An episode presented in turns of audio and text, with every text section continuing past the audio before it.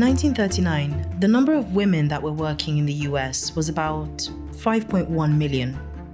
By 1945, that number jumped to about 11.6 million. During this time, the number of women in the US Congress rose from 9 to 11. Now, over in Rwanda, 40 years later in 1978, women made up 44% of the labor force. This shot up to over 84% in the year 2000, according to the Organization for Economic Cooperation and Development. And we saw a similar change in Rwanda's legislature. By 1990, 17% of legislators in Rwanda were women. This rose to 49% by 2003, which was 51 out of the 80 seats. Today, over 60% of Rwanda's legislators are women. In Nepal in 1991, the number of women in the workforce was over 4.6 million. That's 47.4% of the female population. And by 2001, 83% of Nepalese women were employed in one form of work or the other. This again corresponded with a rise in representation in government. By April 2008, Nepal's Constituent Assembly consisted of over 33% women. Alex, Richard, and Nabilah, it's clear that there's a direct link between the economic inclusion of women and their political inclusion. So the question that I have is how do we improve the economic inclusion of women? War. War. What is it good for? Absolutely nothing. Except in some cases, improving the economic inclusion of women. Uh-huh. Now, there are many other ways to improve the economic inclusion of women. Education is a powerful way. Government policies. Changes in culture also make it acceptable for women to be seen and heard in the public space. And we're going to address all of those later. But if a society does not willingly make space for women, something eventually comes along that creates space for women to rise, like disease or war.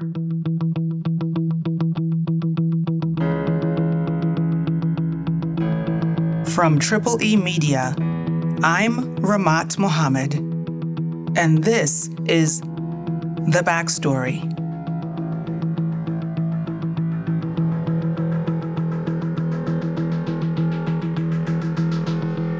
In the 1930s, before World War II, life for women in the US was still very traditional.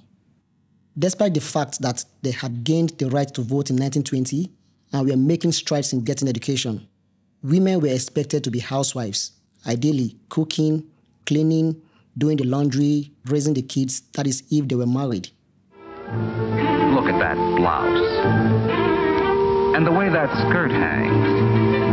And those socks. You don't seem to be exactly the type to make this guy behave like a human being. And all advertising through radio, TV shows, magazines told women that they were to be the perfect picture of a housewife and homemaker. Even if they were single, some women were busy making themselves look pretty, waiting and hoping to get married. Some who went to colleges and universities went there to find husbands. Then, World War II changed everything.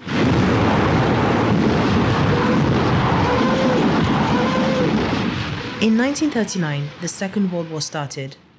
On one side were the Axis powers Germany, Japan, Italy, represented by Adolf Hitler, Emperor Hirohito, and Benito Mussolini, respectively. On the other side were the Allied powers Great Britain, that was headed by Winston Churchill, and the Soviet Union, which was represented by Joseph Stalin. Now, as of December 1940, the US had not yet joined the war efforts. Then, on January 6, 1941, the US President Franklin Roosevelt delivered his speech to the members of the 77th Congress. And in his speech, he basically laid out the argument for why the US needed to get involved in the war front. He argued that if the other side wins, that's the Axis powers, the American way of life would cease to exist. No realistic American can expect from a dictator's peace international generosity or return of true independence or world disarmament or freedom of expression or freedom of religion or even good business. He then called on Congress to support the efforts to provide weapons and arms to the Allied powers. And today it is abundantly evident that American citizens everywhere are demanding and supporting speedy and complete action in recognition of obvious danger. Therefore, the immediate need is a swift and driving increase in our armament production. Leaders of industry and labor have responded. And with that, the US needed to quickly ramp up production. So, women moved from the kitchen, the living room, and the other room to the factories. We are still short millions of hands. We must call upon women. All over the United States, women are called upon to leave their homes and take jobs. Among our young unmarried women and among old... And advertisers followed suit. Propaganda artwork like Rosie the Riveter was spread everywhere. I'm sure you've seen the poster of Rosie the Riveter. It's the one showing a female factory worker, she's wearing a red headscarf and she's flexing her right arm. On the poster are the words, We can do it. And the women did it. Women were employed as volunteers to the armed forces, the civil defense, and other industry sectors. Women worked in factories producing munitions, building ships, aeroplanes. They also worked as air raid wardens, fire officers, and evacuation officers, fire engine drivers, train drivers, tram drivers, and as well as conductors and nurses. By the way, these jobs and positions were considered as highly skilled and exclusively men's work before 1941. But with the war effort, America was ready to overlook the issue of gender. It now became possible and acceptable for women to do men's work. Between the 1930s and 1940s, women in the US workforce went from about 10 million to over 13 million. That's a 24% increase, and that became the largest proportional rise in female labor during the entire 20th century.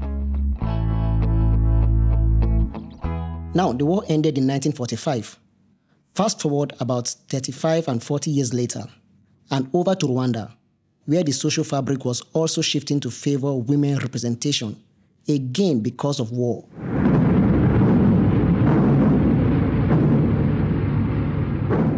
There was a civil war in Rwanda which started in 1990 and came to an end after the Tutsi genocide of 1994.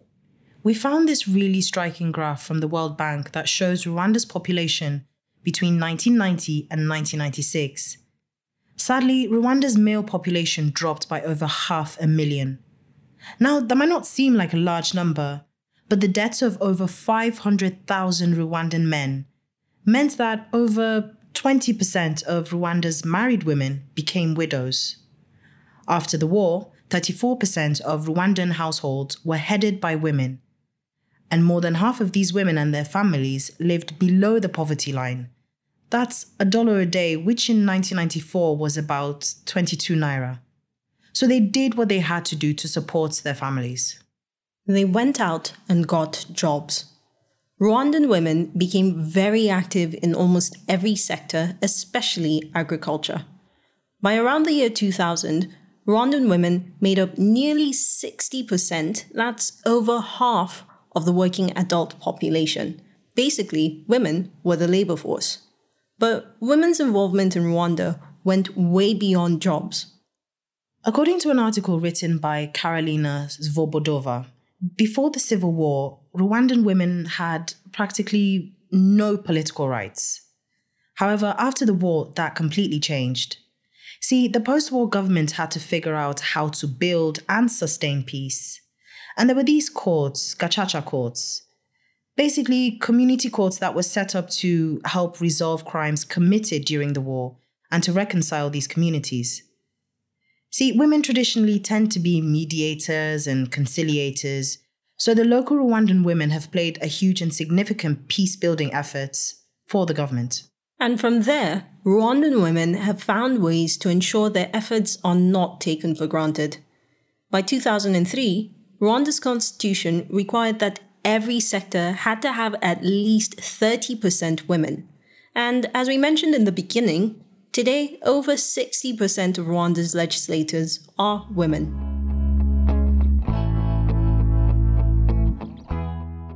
Now, over to Nepal, that's in South Asia we see the pattern repeat again.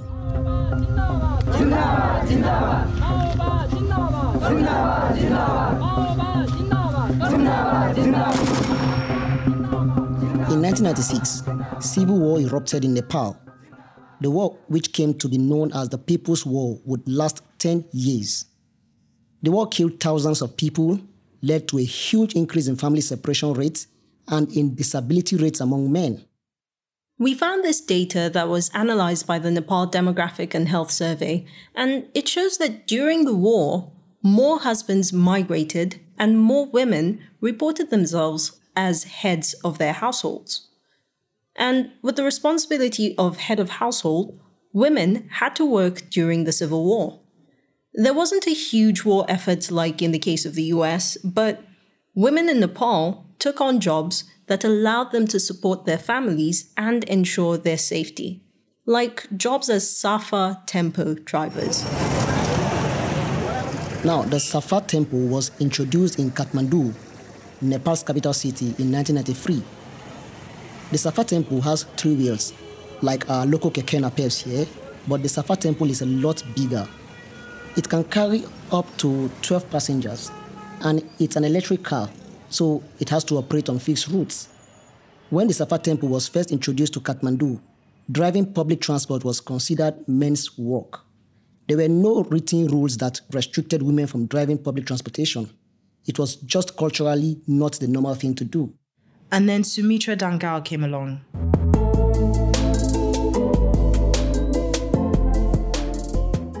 In 1996, as the Civil War started, Sumitra Dangal was 23 years old when she decided she was going to drive a Safa Tempo. And when she did, the criticisms came. Some of them expressed concern over her safety and security. Others pointed fingers at her morality as a woman who had dared enter the man's space. Yet, she persisted.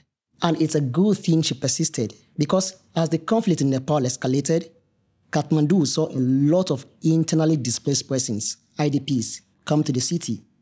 These IDPs needed income to survive in the new city. And since Sumitra Dangal had already paved the way, more women from the IDP camps started becoming tempo drivers. Safa tempo driving became a viable occupation for women. We found this article by Asia Democracy Chronicles, and it states that as of 2020, about half of the Safa tempo vehicles in Kathmandu were driven by women. And driving Safa tempos opened other economic opportunities for women. Some went on to open driving schools to teach other women how to drive. And because driving the Safa tempos meant that they were earning more, some were able to send their children to better schools. So, for internally displaced women during the war, the Safa tempos became a lifeline for them and their families. We need to be clear not every war has led to economic advancement for women. In fact, women and children are the most negatively impacted by war. Now, wars spread diseases, it causes famine, it disrupts the normal course of life, and there is increased violence against women and children during war. So, war's not great, but in some cases, it has been the key driver to more opportunities for women. In a 2016 Washington Post, Mari Tripp noted that the longer or more deadly the war, the more advances women make. War creates necessity, and necessity creates space for innovation. When a society is at war, it is literally fighting for survival. All hands need to be on deck. And at that point, the society at war is more open to letting go of some traditional ways of behaving in order to take on new behaviors. Hmm. So it's clear that when war creates economic pressures, women benefit, and they benefit as a group. But what happens when war ends? Are there other ways to create economic pressure apart from war? Will Nigerian men have to die before women rise? Join us next week for part two.